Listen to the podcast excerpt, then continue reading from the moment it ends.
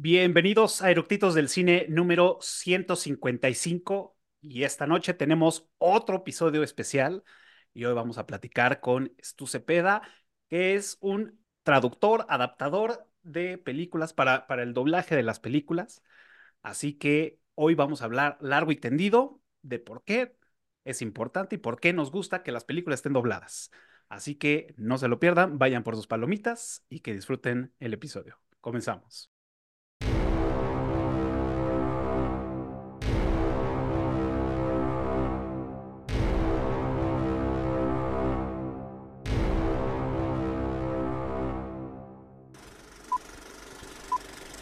¿Ya está grabando?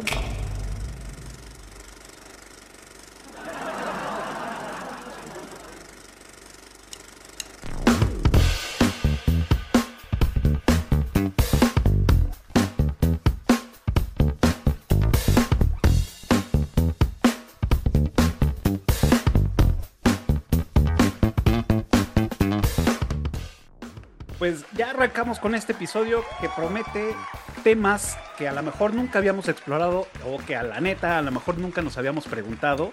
Y hoy esta noche tenemos a Stu que nos va a platicar sobre el tema del doblaje de las películas y todo el proceso que se debe de llevar.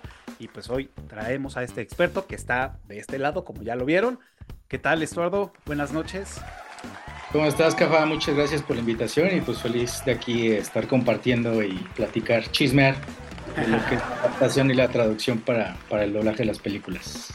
Bien, pues muchas gracias por, por, por este, venir aquí a platicar conmigo. Digo, ya había algo que lo estábamos cocinando, pero por temas de agenda, eh, o sea, la chamba, todo pues, se, ha, se, ha, se, ha, habido complicado, pero bueno, ya estamos aquí y creo que este episodio nos va muy bien porque eh, hemos platicado ya a lo largo de estos cincuenta y tantos episodios de pues te gusta este, la película doblada o te gusta en su, en su idioma original. Y creo que con esto vamos a, poder amarrar todo lo que hemos platicado a lo largo de, de, todos estos episodios. Y qué mejor con alguien que se dedica a esto. Y la verdad es que estamos agradecidos de que nos puedas platicar todo este proceso. Y antes de arrancar, me gustaría saludar, este, darle la bienvenida a los que están conectando en TikTok buenas noches. Este andan un poco sacados de onda porque normalmente hacemos en vivo los martes. Y, pero este no pasa nada, digo, ya, ya les habíamos avisado y todo, pero hoy, como es episodio especial, hoy también grabamos en jueves. Así que por aquí los vamos a estar. Todas las preguntas que tengan eh, en, el, en, los que están en TikTok, este, las pueden poner, se las pasamos estuado para que nos, nos platique y o nos conteste pues, de las dudas que tengan sobre el tema de la adaptación de las películas. Y obviamente todos los que se están viendo también en, en, YouTube, pues bueno, también ahí nos pueden poner en la caja de comentarios y pues ya ahí este, les vamos contestando. Déjense caer, déjense caer. Exacto. Eh, bueno, pues una vez ya arrancando esto, pues la pregunta de Chaleco es, primero es, sabemos que eres, es tu Cepeda, pero... Mm platícanos qué haces, cuál es tu profesión de origen, cuánto tiempo llevas en, en esto y por qué te empiezas a dedicar a esto. Pues mira, en realidad eh, fue como un proceso bastante eh, distinto, siento, porque pues yo empecé a tener contacto con el mundo de doblaje hace como unos 15 años más o menos, eh, por una pareja que tenía en aquel entonces.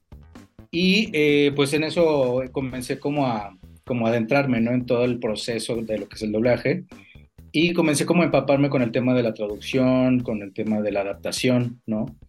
Eh, porque me dio mucha curiosidad desde el principio cómo en realidad no es una traducción, ¿no? Es una adaptación. Eso es como, creo que también un punto básico de lo que, de lo que es y de lo que hacemos, porque pues bastante gente que, que es detractora de este tema, pues es así, pero es que eso no dice en inglés pues sí, pues es que no, no, no se puede traducir literal las cosas porque pues ni se entiende o quizá ni siquiera hay palabras que realmente repliquen lo que está diciendo en inglés, ¿no? Entonces se trata de una adaptación. Yo en realidad soy ingeniero industrial, soy historiador, este, pues he tomado cursos de idiomas, pero sí el tema de la adaptación fue como, pues irme adentrando poco a poco, ¿no? Llevo ya aproximadamente unos 7, 8 años haciéndolo, entonces sí, ya, ya es un ratito. Eh, la verdad a mí me hace muy feliz, eh, es un trabajo que me encanta, además lo puedo hacer de cualquier parte del mundo, porque además de ser traductor y adaptador, eh, soy músico, entonces pues de repente sí me agarran shows, este, pues me ha pasado que he estado en Europa o en Sudamérica, y pues me llevo mi compu y ahí, ahí sigo trabajando. Ok, entonces ya, ya, pues sí tienes, como dices, ya tienes un rato en esto y... Y, es, y acabas de decir algo bien importante que mucha, mucha banda y yo creo que es parte de la cultura, ¿no? Y, es parte de, también cómo nos han, pues sí, educado tanto en la escuela, la sociedad y todo, y es el tema de, ay, pinche doblaje está, está culero, ¿no? Él ni siquiera decía eso, o, o sea, ¿eso qué, no? O sea, y, es, y eso es súper, y todo el mundo lo, me incluyo, me incluyo porque probablemente pues nunca, más bien, no es probablemente, nunca había ah, este, puesto atención a esto que acabas de decir, aunque todos lo sabemos, pero nadie lo ha experimentado, nadie lo ha dicho así como de, oye, pues es que tendría más sentido al español decir esto, ¿no? O, en, pues sí, al español vamos, ¿no?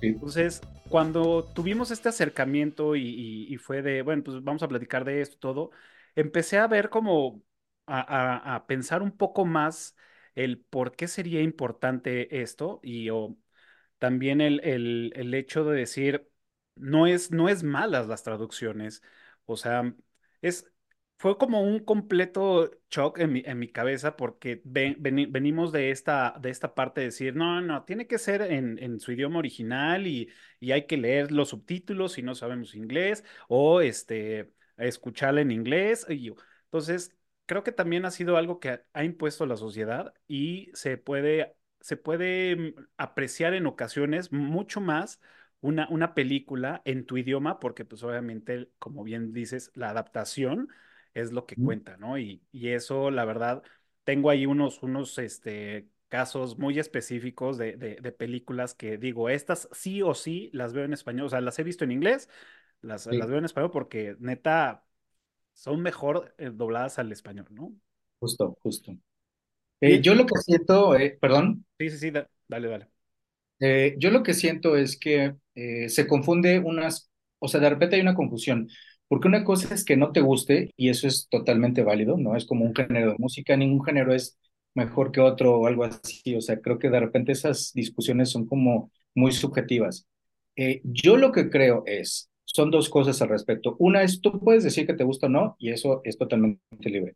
Pero cuando hay, eh, los detractores mencionan cosas como, es que me, es mejor leerla, discúlpame, pero pues ahí estamos en un completo error, porque una película no se va a leer, se va a ver, ¿no? Y hay estudios del el porcentaje que tú pierdes por estar leyendo los subtítulos de lo que te estás perdiendo de la película. Entonces, una película no se va a leer, se va a ver, ¿no? Se va a observar en su totalidad.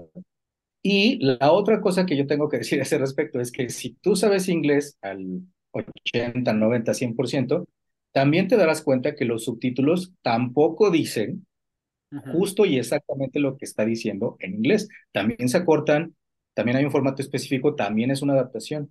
Entonces no es como que el subtítulo sea meramente más, es, eh, sea más exacto que una traducción o el doblaje, sino pues es otro estilo en el, que, en el cual tú puedes comprender el material.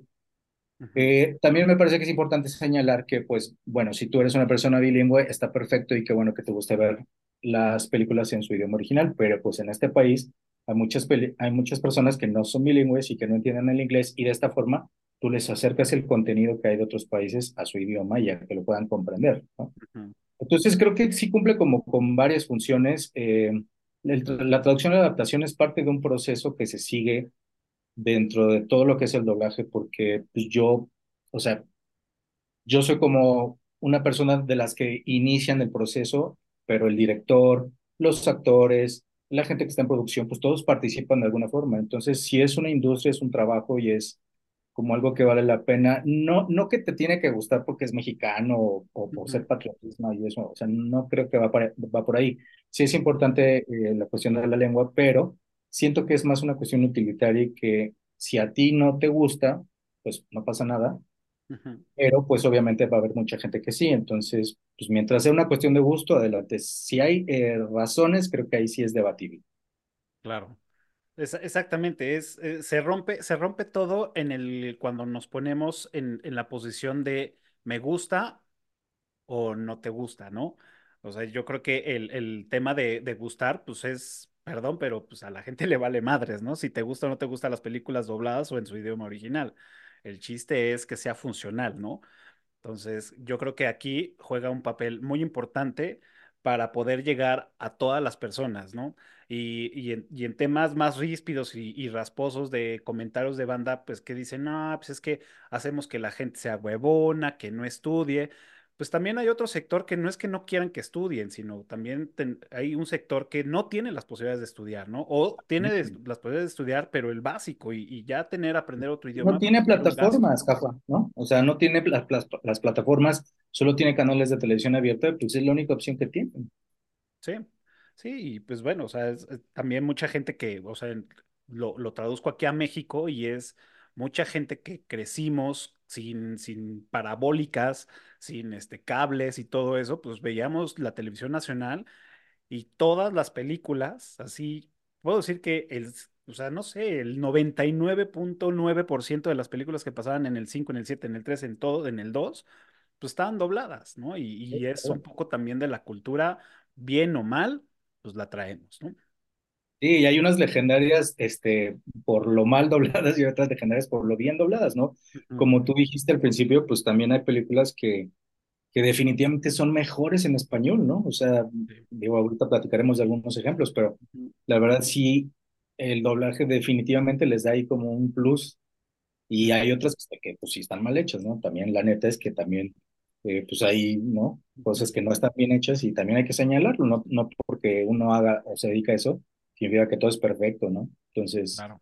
hay opciones de mejora. A mí sí me gustaría agregar también una cosa, el, el actor de doblaje y, y todo lo que corresponde a eso, de repente sí tenemos como muy poco tiempo porque pues los estudios te te dicen que ya tiene que salir las cosas, ¿no? El material a veces trabajas con materiales que no están terminados, entonces siempre hay como una premura de por medio y por eso, pues a veces es complicado que un actor, por ejemplo, ¿no? En alguna película de Hollywood, un actor tuvo seis meses para leer el guion y prepararse y este, meterse en personaje y la chingada.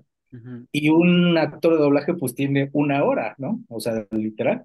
Entonces, a veces es, es más complicado por esa, por la cantidad de herramientas a tu disposición. Sin embargo, bueno, pues no es tampoco una excusa. Hay muy buenos trabajos y hay trabajos que hay que. Bien. Oye, pues bueno, este, habíamos platicado eh, y parte de, de, de lo que va a formar el episodio es platicar de tres películas que tú recomiendes y que nos digas, estas películas vale la pena verlas en su, en, en doblaje. ¿Mm? Este, y pues tú dime con cuál empezamos. Pues creo que la, la primera y la que muchos mm, seguramente van a estar de acuerdo es Shrek. Ok, Sí, correcto. Shrek, creo que, digo, yo las primeras quizá diez veces la vi en español y después como que una vez dije, bueno, a ver, vamos a verla en inglés, no. Ujú, O sea, definitivamente no es lo mismo, no hay el mismo nivel de, de gracia, ni de agilidad, ni de todo. Entonces siento que es una película que es un gran ejemplo de cómo el doblaje este, puede mejorar, ¿no? Totalmente la intención y el fin de la película. Claro. Fíjate que también, sin duda alguna, sin duda alguna, Shrek también son de las películas que es sí o sí veo en español. O sea, ya también las vi este, en inglés, me pareció buena, este, Sí, bien, pero sí tiene toda esta adaptación, todo este, em, con los modismos mexicanos, o sea, hablando específicamente mexicano, o sea, de nuestro lenguaje, este, es una adaptación bien hecha que no se escucha forzada. Hay algunas que se escuchan muy forzados sí, cuando sí, quieren implementar modismos que tenemos en Latinoamérica o en alguna región en particular. Y esta no, esta fluye muy bien y además, pues bueno, este, sabemos que a mucha gente le cae Eugenio Derbez, pero pues el güey se me hace un genio en lo que hace y creo que le dio al clavo. Digo, no sé si estuvo involucrado en la parte de la adaptación pero por lo menos lo que le tocó a él como burro, o sea, estuvo increíble y le metieron frases que él hacía en sus programas del monje loco y todos esos chistes que él acostumbra. eso también hizo que la gente pues abrazara más esta película, porque aparte traemos esa cultura de la televisión mexicana. Entonces, definitivamente también es una de mis favoritas, tanto como película, tanto como, como una película doblada al español, ¿no? Sí, o sea, siento justamente eso, que los, la tropicalización, la localización de algunos chistes o algunas bromas, cuando no es demasiado este, local, por decirlo de alguna forma, eh, pues sí, justamente pues siento que te da mucha más risa, ¿no? Yo, ya platicaremos también de, de, lo- de otro de los ejemplos, pero pues no es lo mismo que alguien te diga, eh, oye, no seas brusco, no sé qué, que te diga, güey, no mames, ¿no? O sea, te da mucha más risa cuando te lo dicen, pues algo más coloquial.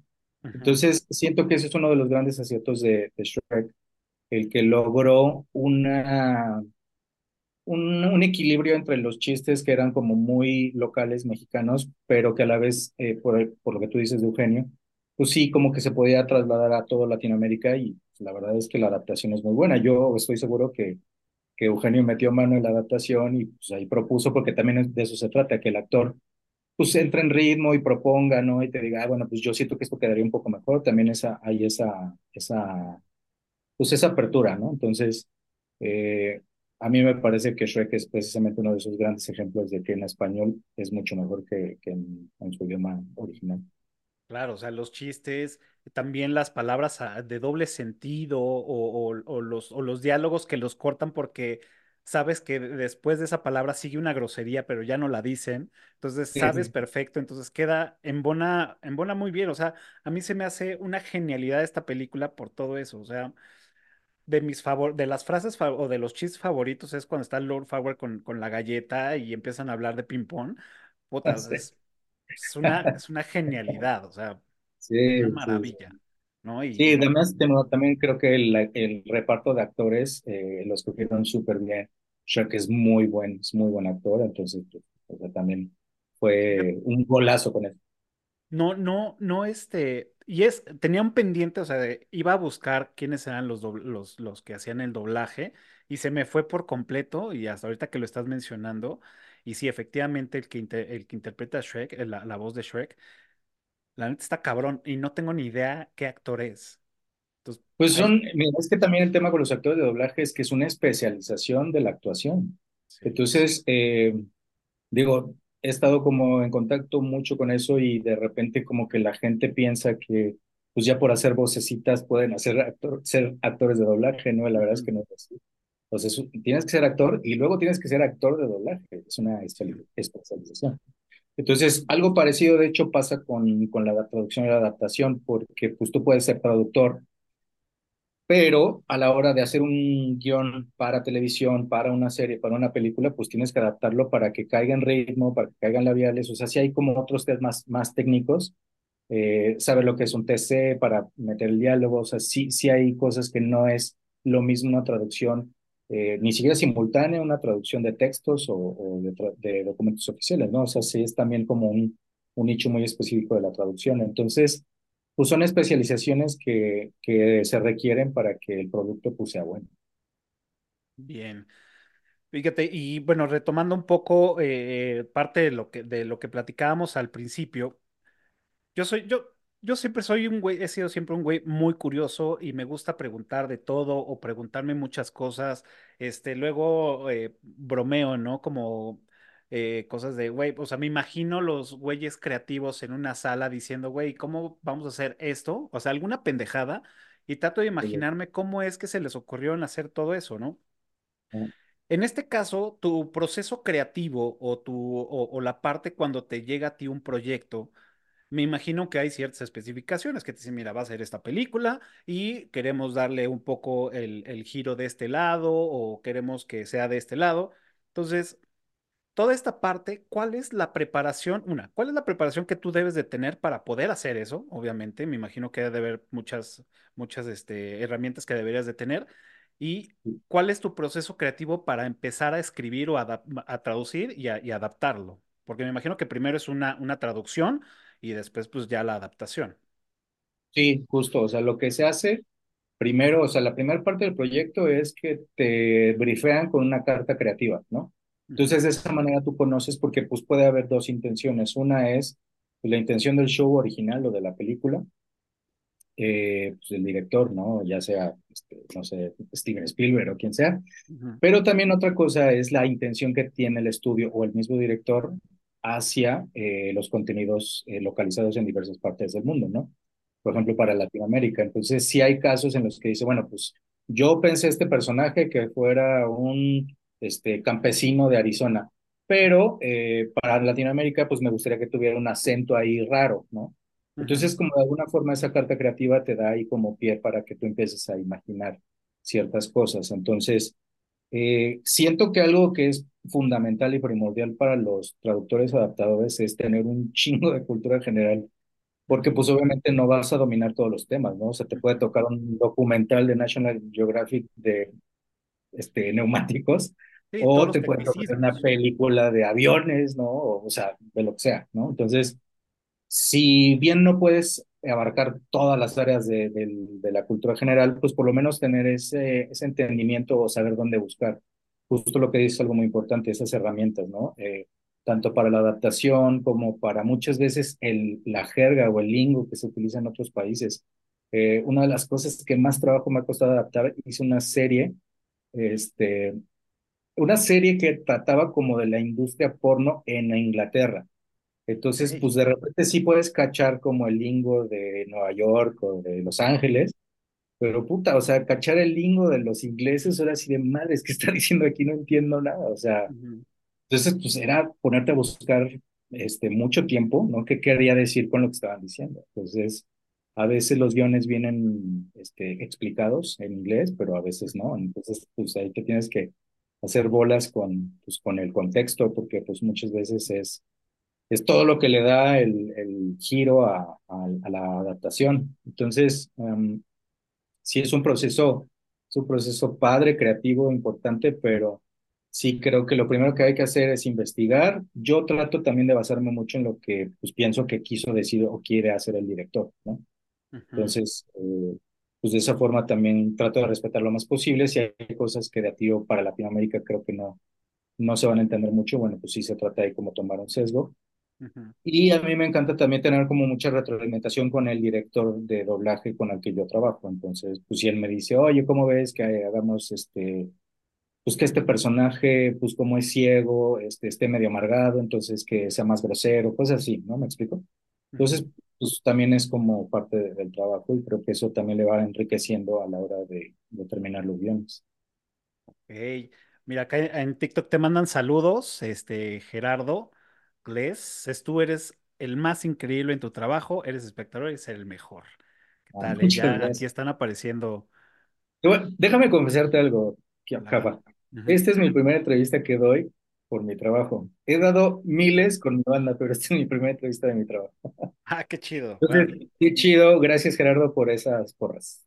Pues ya saben, vamos a estar leyendo eh, los que están ahorita aquí en, en, vivo en TikTok, lo, lo, que vayan escribiendo, se los vamos pasando a esto.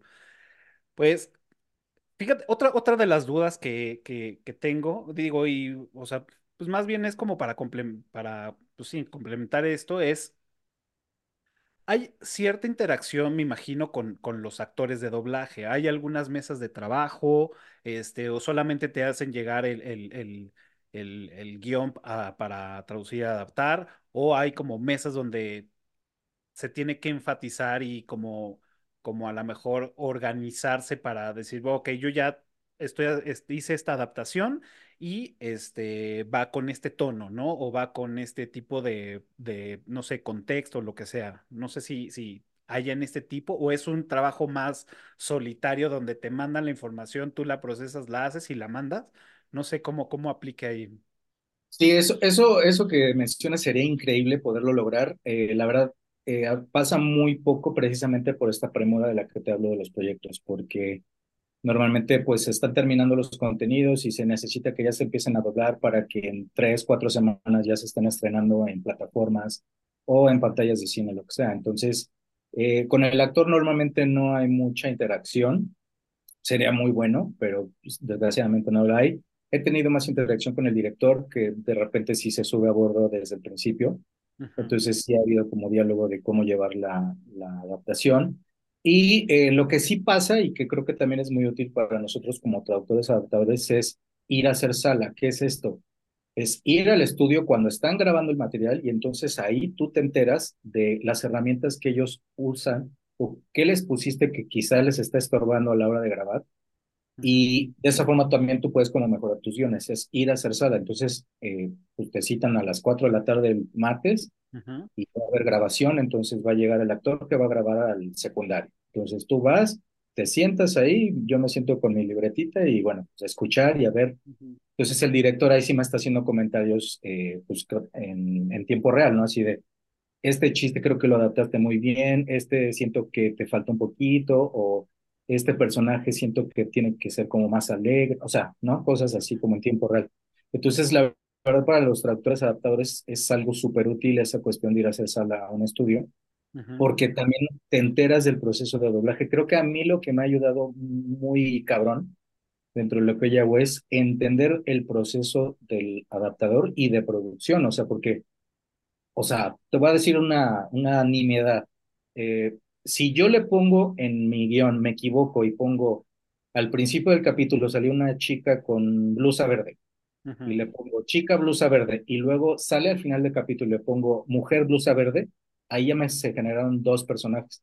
Entonces le dan el llamado a dos personas.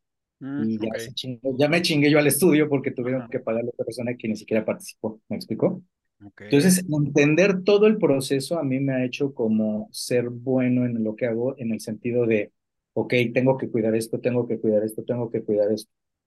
Y hacer sala, pues es lo mismo, ¿no? O sea, Claro. siento que, que de esa forma entiendes también los actores, lo que quiere el director, y bueno, pues eso siempre te lo llevas a casa. Y ya por último, lo que decías, pues sí, la verdad es que es un trabajo muy solitario. Normalmente estás en tu casa con tu monitor, tu computadora y pues estás este, trabajando. Claro, y me- me- también lo pregunto porque de, de este lado, en el caso pues, de Ale, que se dedica al tema de la sincronización, Sí. este, también es así, y es, oye, pues estamos, y ese es, o sea, la veo, la, la veo y la escucho, ¿no? Porque luego está, güey, tengo que escuchar música porque quieren algo urbano, entonces se avienta miles de canciones en eh, estilo urbano, o bueno, tengo que escu- escuchar este tal, ¿no? Tal género, y está escuchando, y ya manda su cue sheet con todo, y pues ya ahí la gente que está en la "Ah, estas sí, estas no, estas sí, estas no, y vuelven a cambiar, entonces no, nunca, o sea, creo que un par de veces ha dicho, ah, pues tengo junta con, en el estudio para ver este tema, pero sí, realmente también es un trabajo, pues es muy de estar, pues en donde trabajes, ¿no? En este caso, en tu casa y escuchando y viendo, ¿no?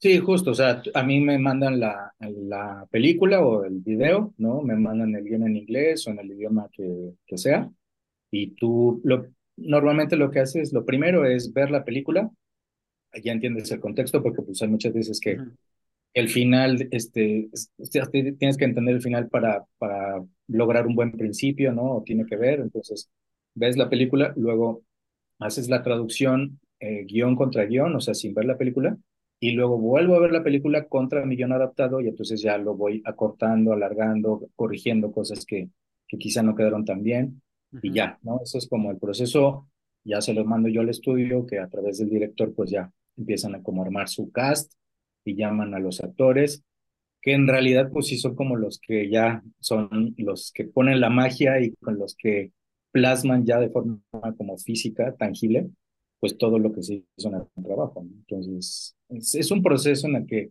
la verdad todos somos importantes y, y siento que sí, obviamente hay áreas de mejora, pero no por nada el doblaje en México pues es el mejor del mundo, dicho por los expertos. ¿no? Cabrón, ¿eh? Cabrón.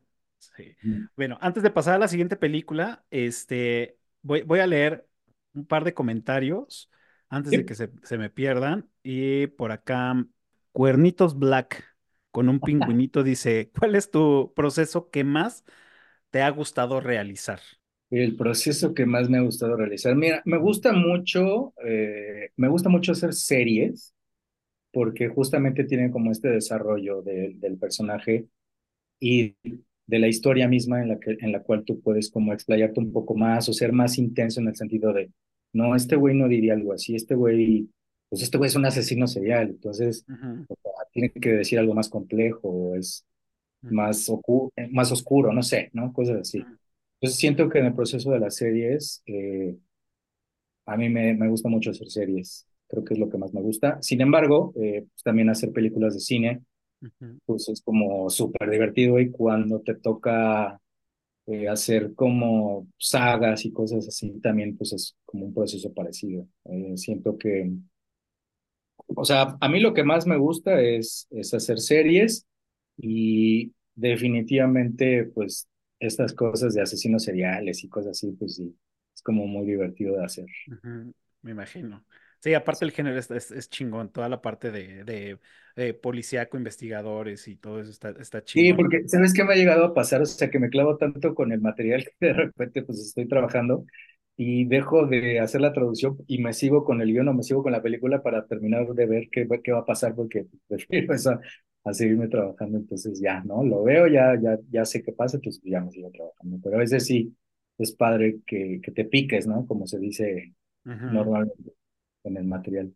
Por acá, Jean pregunta, ¿cuál es el mayor reto en las adaptaciones? ¿Cuál es el mayor reto en las adaptaciones? Siento que el equilibrio entre lo que quiere el director con, eh, de forma primigenia con su obra y en lo que tú tienes que ofrecer o tienes que darle al público de tu localidad, de tu país, et- y que no se pierda ninguna de las dos cosas. O sea, porque pues, quizá el director es un este, asiático de, de Queens en Nueva York, ¿no? Y pues no, todas, nunca, nunca en su vida ha salido de ahí. Entonces a lo mejor no conecta tanto con el público en Latinoamérica, entonces hay que ser ahí como un tipo de puente entre lo que quiere el director originalmente y entre lo que el público va a, a poder absorber de esa obra, sin que pierda su, su originalidad, ¿no? Siento que esa es quizá, ¿no? Cachar esas ondas creo que es como lo que más, o sea, el reto más, más fuerte a la que nos enfrentamos los adaptadores. Eh, bueno, también por acá, Cuernito Black dice, es tú, mándame un saludo. Conecto Black, saludos. Bien. Y por acá, si eh, Jean pregunta, si, pu- si pudieras poner una canción de Seven, eh, bueno, ahorita para los que no, no saben, este, bueno, Seven, vamos a platicar sobre el proyecto que tiene de Seven. Sí. Este, para una película, ¿cuál sería? Eh, me encantaría que sonara en una película Innocent Guilty de Seven. Es una de mis canciones favoritas. la vamos a escuchar. Por acá también dice, super cool, eres el mejor, felicidades por tu trabajo. Muchas gracias. Ecus dice, saludos, ¿es tú? Además de inglés, ¿hablas otros idiomas? Saludos. No, fíjate que ahorita estoy ya, este, lo que pasa es que ahorita no estoy viviendo en la CDMX, estoy en Morelos, pero próximamente, yo creo que en un par de meses ya estoy por allá. Y sí, pues uno de mis, de mis metas es meterme a algún otro que yo pienso que puede ser portugués o alemán. Pero ahorita sí estoy haciendo contenido, ahorita estoy haciendo contenido de español e inglés, justamente, no de inglés español, que es lo que normalmente hago. Ahorita estoy haciendo contenido de español e inglés. Pues Oye, también ese es, pues representa otros retos, ¿no? Mm. Distintos. Sí, fíjate que, eh, digo, no, no voy a ahondar tanto en el tema, pero en, en algún momento vi, este, no la vi completa, vi como 20 minutos y fue porque vi un pedazo en YouTube y porque me salió así de la nada. Ujú. Y vi una, un doblaje de, al inglés de la Ah, película de Amores Perros.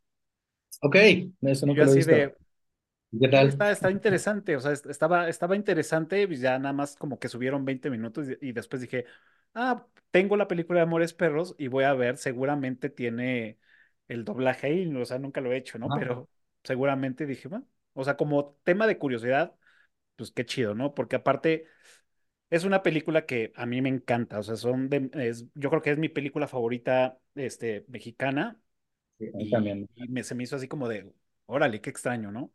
Sí, porque es muy, este, pues eso es muy urbana, ¿no? O sea, es, eh, tiene mucho, mucha jerga muy local, entonces sí ha de ser interesante. No, no lo había pensado, pero lo voy a ver. Sí, date una vuelta. Yo creo que sí. Voy, voy a buscar mi. eh, ahí la tengo en DVD y seguramente he de tener ahí la voy a poner un día. Ok, ¿qué otra película quieres que, que platiquemos? Este, la otra que me acuerdo que, te, que platicamos es la de El Lobo de Wall Street, ¿no? El Lobo de Wall Street. Sí. Exacto. Esta, esta no. nunca, no, o sea, bueno, siempre la, la he visto en inglés y acabo de, de verla en español. Y qué bien, ¿eh? Me, me sorprendió, me sorprendió. Sí, sí, sí, sí. Yo honestamente también eh, la vi, la he visto, la había visto quizá unas tres, cuatro veces en inglés y de repente un día me aventé a verla en español y sí me hizo que está también muy bien adaptada. A veces, justo de lo que platicamos al principio, en este afán de meter groserías para hacerla chistoso, lo que sea, a veces creo que uno se sobrepasa, pero creo que en el logo de Wall Street están muy bien logradas. O sea, no es este, lo mismo escuchar a Leonardo DiCaprio decir fuck a decir puta madre, ¿no? O sea, te da mucha más risa, o sea, lo sientes como más eh, cercano. Eh, siento que está muy bien lograda, las actuaciones están muy bien, los actores lo hicieron muy bien, el guion está bien trabajado, el ritmo y además, este, pues toda esta cuestión, ¿no? Justo de las groserías y de lo intenso que es la película. Siento que no se baja y siento que está ahí a la par. Entonces, creo que es un buen ejemplo también de una película que tiene un buen trabajo de doblaje y de, pues, de localización. Fíjate que bien, pero lo único que no, que me hizo como un poco de ruido fueron lo- los actores de doblaje. ¿Ok? hu- hubieron momentos que se me hacía como un poco forzado, pero ¿Ok? por el, por el tipo de, de voz que tenía el, el- el- el- que tiene el actor para interpretar. Y mucho me, me sucedió con, con Leonardo DiCaprio, en el que, el que dobló a Leonardo DiCaprio, como que sí habían como muchos, muchos, este, escenas y todo, que todo muy bien, todo perfecto y tal. Pero luego como que no sé si le costaba, digo, no tengo ni idea y hablo desde la ignorancia y a lo mejor estoy diciendo alguna pendejada, pero lo que a mí me pareció fue que de repente era como que se destrabancaba tanto en, en decir un diálogo de, de euforia que se- lo sentía en ocasiones como un poco forzado. Aunque partiendo la, la parte de voz y, y lo que él estaba diciendo, pues sí son totalmente diferentes. Entonces, como que a veces como que siento que no empata, pero seguramente eso es ah, en ocasiones muy común, o a lo mejor pues la neta estoy muy pendejo, no, no lo sé, pero bueno, al final fue lo No, no, que... no, digo, creo que es también de lo que hablábamos, no es una cuestión de apreciación y si, bueno, si a ti no te latió, no pasa nada, ¿no? O, o Ujú, sientes que eso no estuvo tan bien, pues obviamente todos somos libres de opinar, ¿no? A mí me parece que está muy bien logrado. Sí, quizá eso que dices de repente pasa, bueno, yo siento que pasa, también no es que sea un expertazo en doblaje, pero eh, a veces como que esta intensidad que se le pide a los actores y de repente estarlos cortando para editar o que no se escuchó bien o te moviste un poquito del micrófono y hay que volver a, hay que repetir, perdón, ujú, este, siento que a veces de repente se dejan como quizá no las cosas tan precisas, pero que la intención sea buena, entonces eh, siento que son ahí como, como, pues no sé, como decisiones que se toman en ese momento para, pues para que tratar de ser lo más orgánico que se pueda, ¿no? Eh, yo digo, igual, no, no es como excusa, pero sí el actor de doblaje, pues él nada más tiene la voz para, para transmitirte todas estas emociones, porque pues un actor a cámara tiene ujú, sí tiene las intenciones de la voz, tiene el cuerpo, tiene el, este, pues, el propio rostro, ¿no? O sea, tiene como muchas herramientas, incluso los props o, o avienta un pinche vaso y lo rompe. O sea, tiene como muchas herramientas. Y el actor de doblaje, ¿no? El actor de doblaje solamente cuenta con su voz para transmitirte todo lo que el actor en de la obra original está haciendo. Entonces, siento que de por sí, pues ahí hay una desventaja. Entonces, eh, quizá lo que tú me estás platicando, lo que sientes, pues quizá va por ahí pero vaya, pues sí siento que en el caso de Lobo de Wall Street, digo que habrá muchas cosas que, que se puedan mejorar o que no gusten, pero en general siento que es un muy buen trabajo de, de doblaje de esa película. O sea, a mí a me gusta mucho. El, el doblaje que me encantó y, y incluso hasta la voz que me gustó cabrón fue este, se me olvida el nombre de este, de, de este güey que es el segundo, el gordito, este, mm, Ah, este, Jonah, Jonah, Jonah Hill. Jonah Hill. Eso sí, la verdad, le quedó increíble. La voz empata muy bien con, con la persona, este, todo el diálogo que hacen, todos los, o sea, la verdad, eso sí, sí, sí lo, sí lo noté y me, o sea, me gustó cabrón. O sea, dije, güey, Eh, está muy chido, está muy, muy chido todo lo que, lo que planearon para ese personaje en, en la adaptación. Está muy chingón. Sí, sí, a mí te digo que a mí, a mí me encanta esa película, o sea, es de mis favoritas de ver en español. Me da, me da mucha risa también esas. Cuando, cuando escuchas las groserías, es, es divertido porque también muchas veces pasa que, que como el contenido es para Latinoamérica o se va a subir a plataformas o lo que sea, pues es así de, güey, tienes que bajarle un poco la intensidad.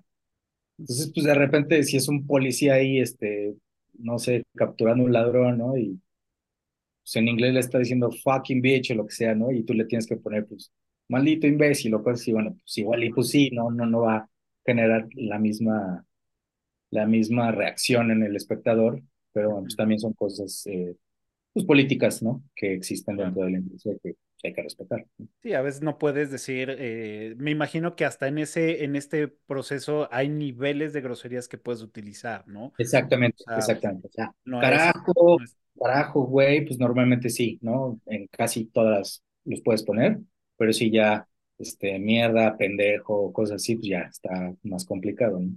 sí, exacto. Fíjate que, em, y esto lo pongo también como ejemplo para ver, a ver tú, tú qué, qué opinas y, y- o una, o tiene una explicación o es un mal trabajo. Y, y no es una película con traducción y adaptación, sino es una película que se desarrolla en el, en el idioma inglés y en el, en el idioma español, muy particular, en México. Y estoy hablando de la película de Hombre en Llamas con, con Denzel Washington. Sí, sí, sí, Entonces, hay mucho, hay muchas este, etapas en la película que son en inglés, otras que son hablados en el español, pero curiosamente, las que están habladas en español, una, tenemos actores que se les barre el acento porque sabemos que ya hablan muy poco eh, de su vida cotidiana, hablan muy poco español y ya más está su vida este, amarrada al- al idioma inglés. Y cuando hablan en español se les escucha el acento, ¿no? Se les escucha el acento de, de... Pero aquí el tema del guion es que siento que no hubo una este, mm, adaptación correcta al, al- al idioma español, al, al coloquial. Por decir, hay, hay un ejemplo, ¿no? Cuando está la chica esta que va a publicar la foto de, mm, del güey este, el secuestrador, la voz, llega su hermano, a- Aurelio, que es mexicano y que vive en un barrio de, de Catepec, llega y le dice, este, si usted valora su vida, no publique estos cuadros. O sea, en lugar de decir, no, no haga públicas estas fotografías. Entonces, como que ahí entra la, mi, mi duda del, ¿tendrá un porqué o realmente la persona que escribió el guion o que hizo una adaptación, pues se le fue tal cual la traducción o no sé?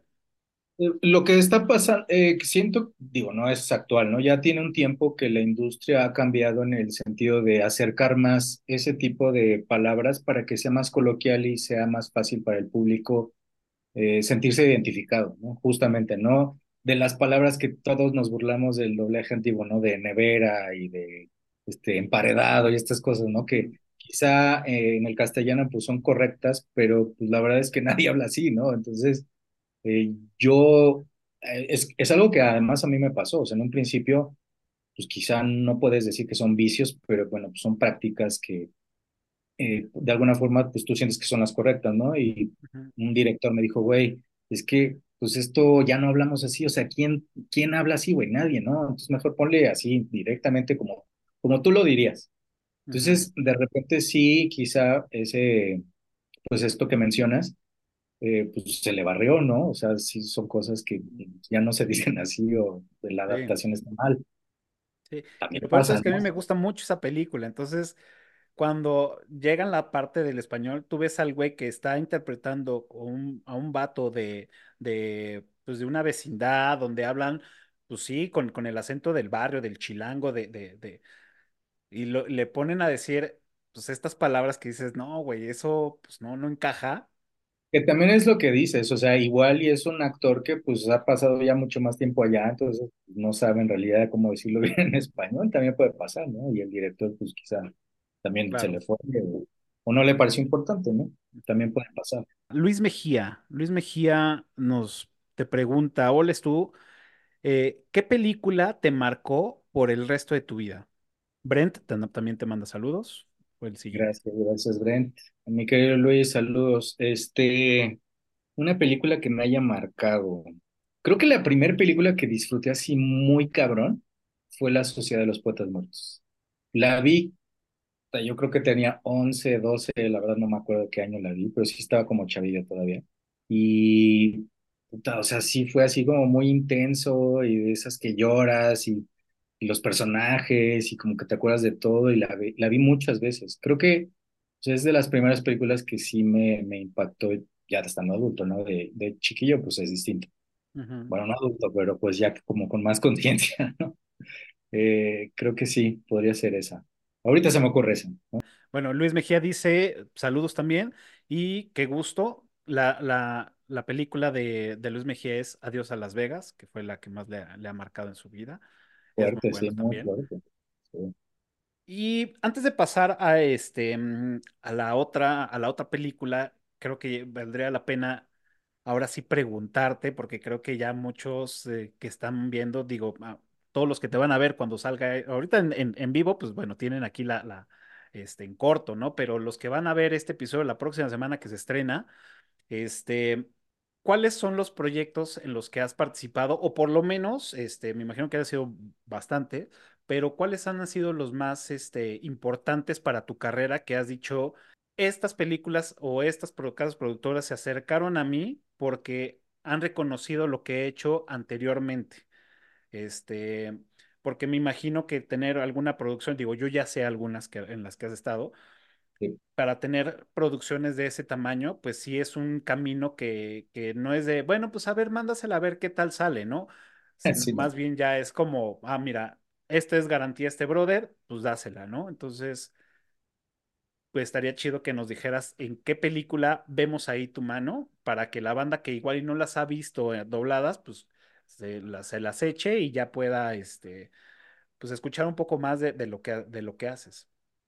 Pues mira, ahorita la, igual, la, es que tengo pésima memoria porque como ocupo mucho RAM para mi trabajo, tengo muy mala memoria. Pero, eh, ahorita la primera que se me viene a la mente y de las que más he disfrutado últimamente ha sido la de los Juegos del Hambre. Eh, me la tocó última de los Juegos del Hambre. la última de los Juegos del Hambre, lo cual también fue un reto importante y diferente, Ujú, porque pues obviamente tanto hay libros como hay películas ya hechas, ¿no? Entonces me tuve que aventar las películas así, ya las había visto, pero ujú, hacía conciencia apuntando nombres para que no se me fuera a ir alguno en, en, pues, en la, que es una precuela además, este, ujú, para que no se dijera diferente o para que no fuera un concepto diferente, y este, pues checando en libros y en foros, ¿no? De internet y a gente que los había leído también. Entonces me exigió un, un nivel de, de investigación padre, importante, y la verdad es que ya cuando vas a ver la película y ves todo el trabajo, ¿no? De que como comenté al principio, pues de todo el, de toda la cadena de producción, ¿no? Que soy eh, yo, el director, este, los actores de doblaje, la gente que hace la producción, el ingeniero de audio, los diseñadores del audio también, o sea, pues todo es un, es un trabajo en equipo, ¿no? Tal cual.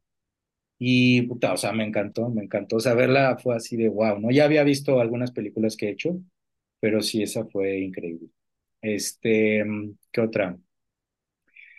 Eh, hice una serie para Netflix que se llamó, eh, puta, se me fue el nombre, pero es de un asesino serial, justamente por eso me estaba acordando hace rato. ujú. Este, The Reckoning se llamaba. Ok. Eh, fue, sí, sí he visto que está por ahí y sí. ah, esa fue de mis primeros trabajos y la verdad es que pues me gustó mucho. Fue como, fue como un primer approach, ya así como mucho más serio, hacer una serie tal cual. Y además era, pues el ritmo de trabajo me gustó mucho porque era un capítulo diario. Entonces era ver el capítulo así, ¿no? Desayunando, me ponía a trabajar el script y en la noche hacía las correcciones y se mandaba, y así todos los días. Entonces, o sea, a mí la verdad, la verdad me fascina mi trabajo. Lo único que no me encanta de mi trabajo es que a veces sí es así todo de para ayer, es lo Sí, único que no me gusta. Pero bueno, pues también es parte de, te digo, por, pues por el, la misma naturaleza de, del, pues del oficio.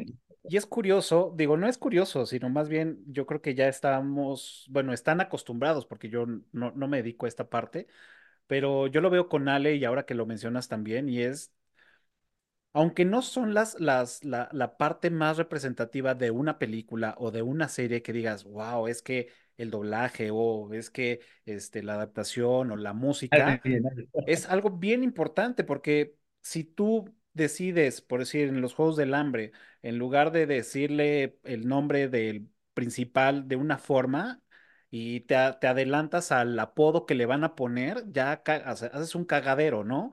Exactamente, no, y si nadie lo revisó antes de, de, plan, de plasmarlo, de grabarlo y todo, pues ya se va así, y pues ya todos los fans dicen, "Eh, nada más están bien pendejos, porque no, como, Exacto, exacto, ¿no? Mm, Y pues hay fans que son como súper, súper, este, clavados, digo, está, está bien, es parte de, pero sí, sí, te pueden crucificar muy cabrón, ¿no? O sea, porque, pues, sí, de, güey, ¿cómo no sabes o cómo no te diste cuenta? O cómo te dan este proyecto si no sabes cómo se dice tal cosa, ¿no? Entonces, Mm, justamente sí, sí es como, como un reto muy importante eh, cuando te tocan cosas así, ¿no? Seriadas o que tienen precuelas o mm, o cosas antes para que pues realmente tienes que, que ponerte la pila y, y te digo, o sea, justo lo que dices, no se nota en un principio, mm, pero es como, es como por qué la gente en El Señor de los Anillos, los, eh, las, la gente de producción, por qué se toma el tiempo de hacer una cuchara de madera como era en la antigüedad.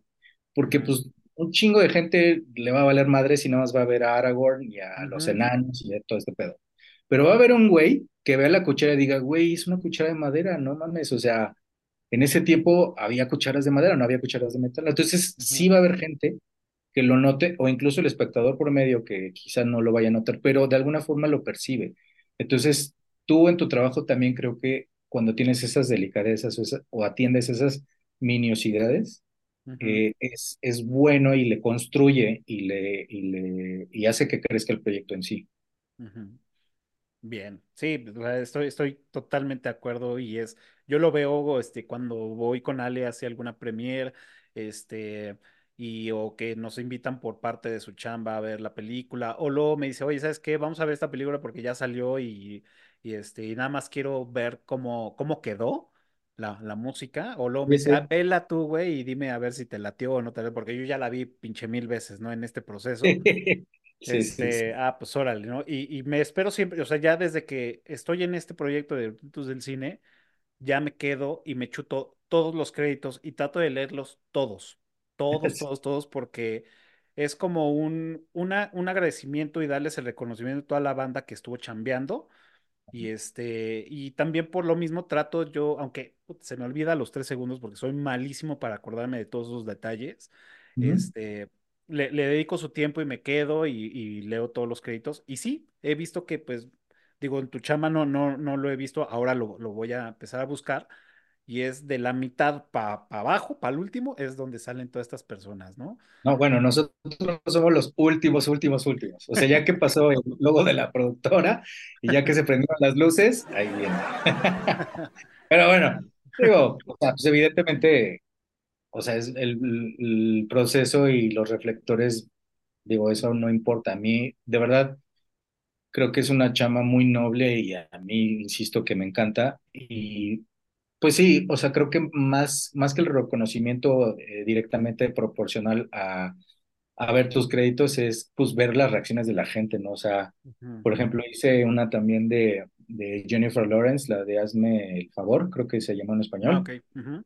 Este, y pues ir al cine y ver que la gente se ríe, ¿no? Y o sea, pues eso dices, güey, o sea, eso vale mucho más que, que ver el crédito, que, o Claro. que te el halaguen, o otro que... es meramente curricular, ¿no? Y, Exacto. Y está padrísimo y qué, bu- y qué bueno que salgan. Y gracias a gente como tú que se quedan a ver los créditos hasta el final.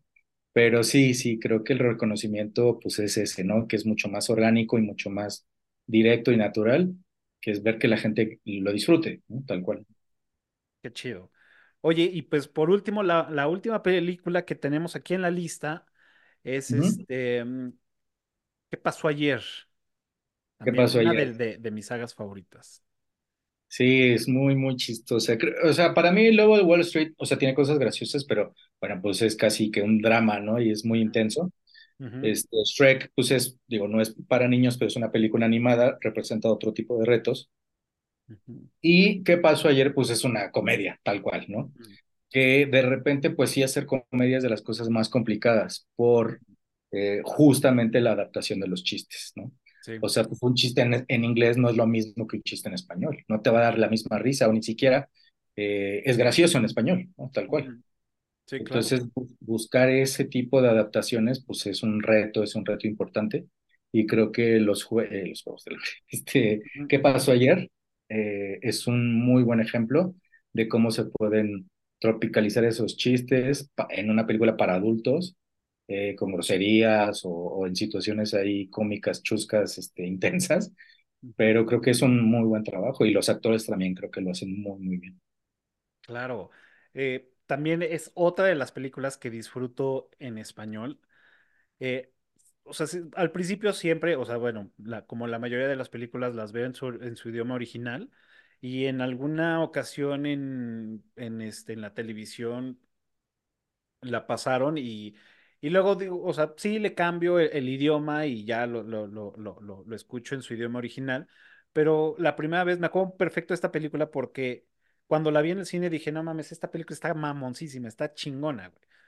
Y luego después la veo y pues la dejaba, ¿no? Y un día no sé por qué estaba en, en, en español, ah, o sea, seguramente había cambiado el idioma y se empezó a, a la película en español y la escuché y dije, ah, no mames, está, están chidos, o sea, realmente están Pegada, ¿no? bien tropicalizados los chistes y, y no se, no se escuchan forzados, sí van acorde chingón con la, con la, pues, con la escena, con la esencia de la película. Y güey, o sea, soy fan de, de Chow, así con, con todos los Sí. diálogos que le ponen. Cabrón, cabrón. Está cabrón. Hasta nunca, Putines. O sea, la neta Sí, sí. está súper chido, güey. O sea, eso te da mucho más risa escucharlo así que en inglés, ¿no? La neta. O sea, es justo, justo por eso la puse de ejemplo, porque, pues digo, la, mm, honestamente no sé, no sé a quién se le ocurrió eso. Pienso que fue el actor, ¿no? Ahí en caliente y con este, con esta cuestión de improvisación que también existe. Pero puta, o sea, le quedó increíble. Entonces, pues, justo lo que te digo, es es un proceso de equipo donde pues el adaptador hace una propuesta y quizá en ese momento al actor se le ocurrió una mamada o al director y dice, güey, ¿por qué no haces esto? Entonces, pues por eso se van construyendo y se, se enriquecen los proyectos de esa forma. Y eh, justamente el personaje de, de sí es, es una mamada en esa película. está Me encanta. chingón ese güey. Está muy chingón. Mis bolas este, este, chinas o japonesas, no recuerdo qué dice también. O sea, también Sí, es tú, este. No, creo que es, es- tú es el, el, el, del, el, el el del diente, ¿no? Ajá. Ese güey Ah, también es, es sí, una joya. También el doblaje, el, el- la canción que se, se avienta ya a capela en el piano. Está cabrón. O sea, Sí, Alan. muy O bueno. sea, la neta es que hicieron una chamba muy cabrona, muy divertida y, y es, se disfruta. eh, Aquí sí, sí creo se disfruta en ambos idiomas. O sea, se disfruta por donde tú la pongas, se disfruta cabrón los güeyes, tanto en inglés, o sea, Alan como actor y como güey que tiene su show de entre dos helechos. O sea, es una mamada ese güey ya por naturaleza. Sí, Sí, es un showman muy cabrón. Entonces, eso le, le agregas un doblaje bien hecho, no mames, eso es- explota ese güey. O sea, está, está, está muy cabrón. La verdad, disfruto mucho esta película y bueno, también la saga, ¿no? Bueno, la, la, la trilogía. Por Sí, acá, este, Luis Mejía también nos pregunta, ¿te has identificado con algún personaje de alguna película? me he identificado con algún personaje de alguna película. Puta. Pues digo, te voy a contestar la obvia, ¿no? De películas de música, pues sí. Este, pues siempre hay como frases o cosas así de las vidas. Por ejemplo, digo, es una película quizá muy mainstream, pero a mí me encanta. La de. Rockstar con Mark Wahlberg. Mm, ya. Este, también esa película me fascina y pues obviamente te identificas en muchas cosas, ¿no? Con un güey así. De, pues, de cómo, de los sueños, ¿no? De cómo intentas y cómo de repente te empiezan a pasar cosas chidas y luego te encuentras ahí como en una crisis. O sea, creo que ese, ese personaje, Chris, creo que se llama el personaje de la peli, este, me gusta mucho y sí, hay cosas que me identifico con él. Chido. Oye, y por decir, este, mm, otra de las preguntas que tenía es, ok, como ya, ya lo habíamos retomado eh, y que ha sido reconocido mundialmente que el doblaje mexicano es una- una- un- está muy cabrón, este, en el tema específico de tu chamba de la traducción y la adaptación, em, sé que te dicen, ¿no? O sea, te dan las eh, ciertas instrucciones de cómo, de cómo lo necesitan. ¿Has experimentado o, o te han dicho, oye, necesitamos el eh, la adaptación, pero con un doblaje latino neutro, que no sea este eh, mexicano, o si no es neutro, como decir, ah, bueno, que sea más este para, para Sudamérica, ¿no? Digamos Argentina o Chile, Perú, este, no sé, alguno con que te digan, necesitamos ciertos modismos, palabras o lo que sea referente a eso o sea, ¿te ha llegado chamba de eso? ¿Te ha llegado mucha chamba? ¿O qué es lo que más te llega de, para este tipo de, adaptaciones? Justo tal cual lo- eh, como lo acabas de decir. O sea, me ha llegado de las dos. Lo que más, pues es este, normalmente pues aplicamos todo Latinoamérica, ¿no? Entonces, de repente poner cosas muy, muy, muy locales eh, es complicado. Eh, sí hay cosas que no aplican para toda Latinoamérica o quizá que aquí significan algo y en Colombia significan otra cosa. Sí, Entonces, sí tienes que tener cuidado con eso, que sea algo bastante genérico en el sentido Latinoamérica. Pero también sí ya me ha llegado chamba así de, de tal cual, de hacer dos guiones. Así, hazme uno tropicalizado totalmente mexicano, así con chistes, este, ¿no? De, de las cosas que vemos aquí en la televisión y de los grupos de acá y de los escándalos de acá. Y hazme uno para eh, que se entienda en Latinoamérica. Entonces, sí me ha tocado de, de ambas cosas. Sí, lo que más, lo que más es eso, ¿no? Para toda Latinoamérica. Entonces, eh, pues sí, es a veces eh, te, mm, pues no te coarta, por o sea, te, mm, te posiciona en cierta zona para que se pueda entender, ¿no? Y quizá sí, de repente me ha pasado, ¿no? Así de puta, esto quedaría súper cagado así nada más fuera para México porque podría decir tal cosa, pero bueno, pues no, no se puede, entonces pues hay que buscarle ahí como la opción. O también lo que a mí me gusta mucho hacer es ponerle la opción al director y ya que él decida, porque pues al final de cuentas el, el que decide es el director, ¿no? claro. Entonces, eh, pongo ahí como mi, mi propuesta y le pongo una opción quizá más ortodoxa o viceversa, para que pues ya el director diga, ah, pues ok, a ver, vamos a poner esta pendejada que se le ocurre a este güey.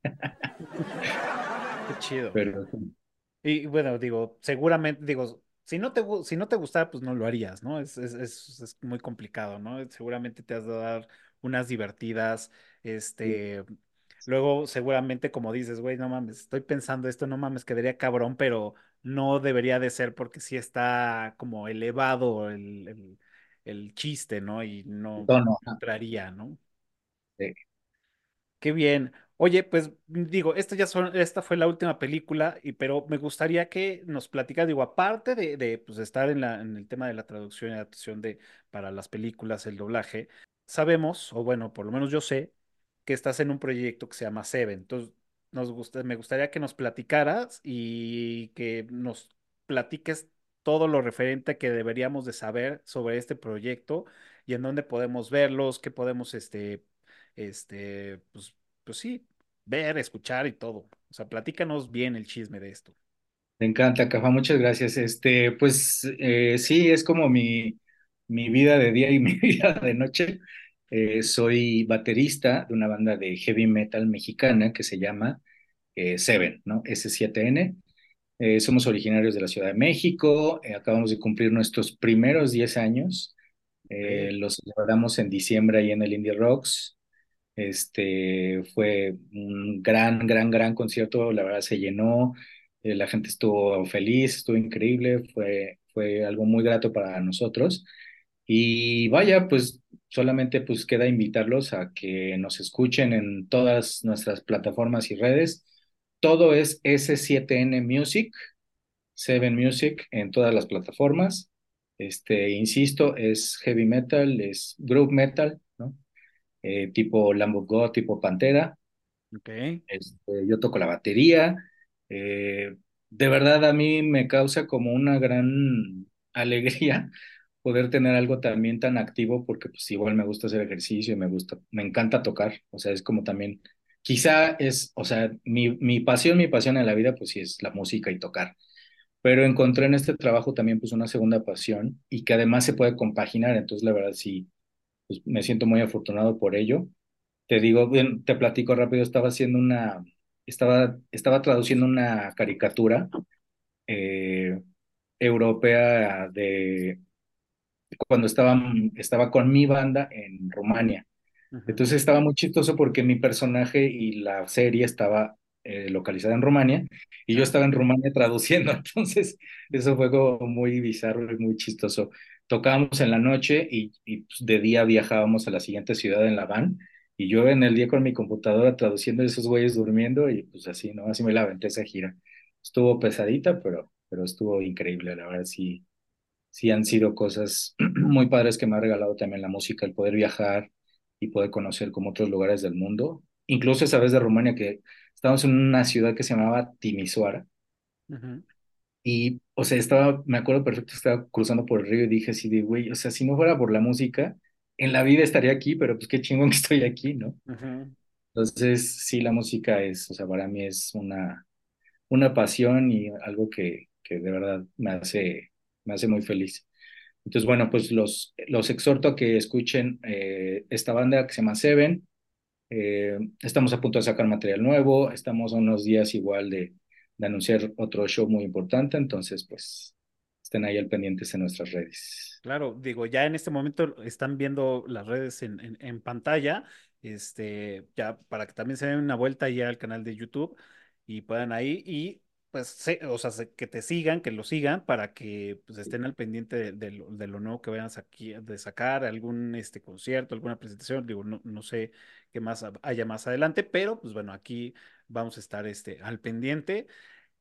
Y, y pues no sé si quieras platicar de algún otro proyecto que tengas o... mm, Pues creo que lo que me gustaría agregar ahora que estamos hablando de muchas cosas, mi querido Cafa, es, eh, yo adopté un perrito hace, hace un tiempo y pues he visto que, que ahorita pues, hay gente como que muy necesitada, ¿no? De, de la gente que trabaja en los albergues o de la gente misma que, que se dedica a eso. Entonces, pues me gustaría también exhortarlos, digo, creo que no tiene nada que ver con lo que hemos platicado hasta ahora, pero pues me gustaría también hacer como esa invitación a la gente de, de apoyar a las, aso- a las asociaciones que, que rescatan perritos, que rescatan gatitos y pues también echar la mano en ese sentido, ¿no? Porque pues es gente que, que la neta se rifa hasta el físico literal. Sí. Entonces, eh, vaya, pues me gustaría que también hacer un llamado a eso y pues nada, agradecerte Y, también es de por... puro corazón, o sea, es puro, puro corazón y, y no tienen una, este, pues, digamos, un, un sueldo, un, o sea, es todas de las aportaciones que la banda llega a hacer. Lo viví muy de cerca, este, mm, en donde antes vivía, en la, en la mera esquina de mi casa pues había un albergue de, de, de, de animales. Y este, digo animales en general porque tenían conejos, gatos, Sí, sí, de todo, perros, ¿no? este, palomas que se dedicaban a curar las que andaban ahí que no podían volar. O sea, era un mundo ahí y, y, y sí, o sea, tenían ahí afuera todos los datos para, para el apoyo y ah, quieren adoptar, entonces tenían todas las, la- las, los, este, las fotografías de los animales donde podían este, pues, hacer todo el proceso de, de, adapta- de adopción y pues bueno, está, súper chido. También, pues obviamente, yo, ten- yo tengo, tenemos dos gatos que también fueron este, adoptados y, Sabes, qué y chido. pues sí, digo, la, la banda que pues también yo también los invito a que hagan eso. De hecho, tenemos una amiga que participa mucho aquí con- conmigo en, Ujú. en Eructitos. eh, se llama Dora. Ella está en Aguascalientes y tiene un, un este, mm, pues sí, un, un recinto donde rescatan animales. Se llaman los cuatro, los, ¿qué? Los cantásticos, los cuatro cantásticos este, y se dedica a, a- a esto, ¿no? A, a rescatar perritos y todo, y les da su albergue, y de ahí, pues, da- lo- los da en adopción y todo. Eh, lo, también te digo, lo vio muy de cerca, y sí, y también invitamos a la banda que apoye a estas partes, y si quieren, este, pues, una mascota que, que pueda estar con ustedes y le puedan dar un hogar y, y tratados y cuidados como se debe, pues, dense. Sí, sí, la verdad es que pues hay, eh, digo, hay un meme que corre mucho, ¿no? En redes y que es muy cierto, es tanta gente quejándose de estar sola y tantos perritos y gatitos y animales en general buscando ser adoptados, ¿no? Entonces dense la oportunidad, le, ni siquiera te voy a decir que tú les cambias la vida a ellos, ellos te cambian la vida a ti, está muy cabrón. Y vaya, pues hay miles, miles de personas que se dedican a eso. Yo, la verdad, sí lo hice a través de, de una página y de un- una persona que se llama Dani, y su página se llama Benitos House. Eh, tipazo, la verdad es, es increíble la labor que él realiza y de verdad me gustaría mucho que si la gente en algún momento tiene la oportunidad de apoyar, a lo mejor quizá no adoptando, pues, igual es complicado para todos, pero pues aunque sea ahí una lanita de repente, pues también no les cae bien a la gente que sí se dedica a hacer eso, entonces pues estaría chingón. Qué chido, qué bueno que, que, que también tengas este, pues esta parte de, pues, sensible a, a, lo que, a lo que pasa con, con los animalitos aquí en, en la ciudad, en la tierra, en toda parte del mundo. Sí, claro, claro. Pues estuvo, pues ahora sí ya llegamos al final. Este, quiero agradecerte por, por estar aquí conmigo, platicarnos, sacarnos de, de muchas dudas sobre el tema de, de, del, pues igual y la venta que traíamos del doblaje, ¿no? En las películas y no precisamente de, de los actores de doblaje, sino más bien, pues tu chamba de adaptar y del por qué es importante que, que exista esta opción para, para mucha gente. Estoy muy agradecido, también estoy muy agradecido a los que se estuvieron conectando, entrando y saliendo este, en TikTok, como, pues, bueno, hoy fue día especial, hoy grabamos en jueves para ustedes, este, mm, y, pero normalmente estamos todos los, los martes este, a las ocho y cuarto, ocho y media, y pues bueno, estuvo, muchas gracias por haber venido, y recuerden que a nosotros nos encuentran en todas las redes sociales como Eructitos del Cine, y también pueden escuchar este episodio y cualquier otro en nuestra plataforma, en su plataforma favorita de podcast, iTunes, Spotify y donde inició todo esto, aquí en el canal de YouTube. Y si ya llegaron a este momento, háganos el paro y suscríbanse, denle pulgar arriba y piquen la campanita que neta ayuda un chingo, un chingo. Ustedes no saben, pero ayuda un chingo.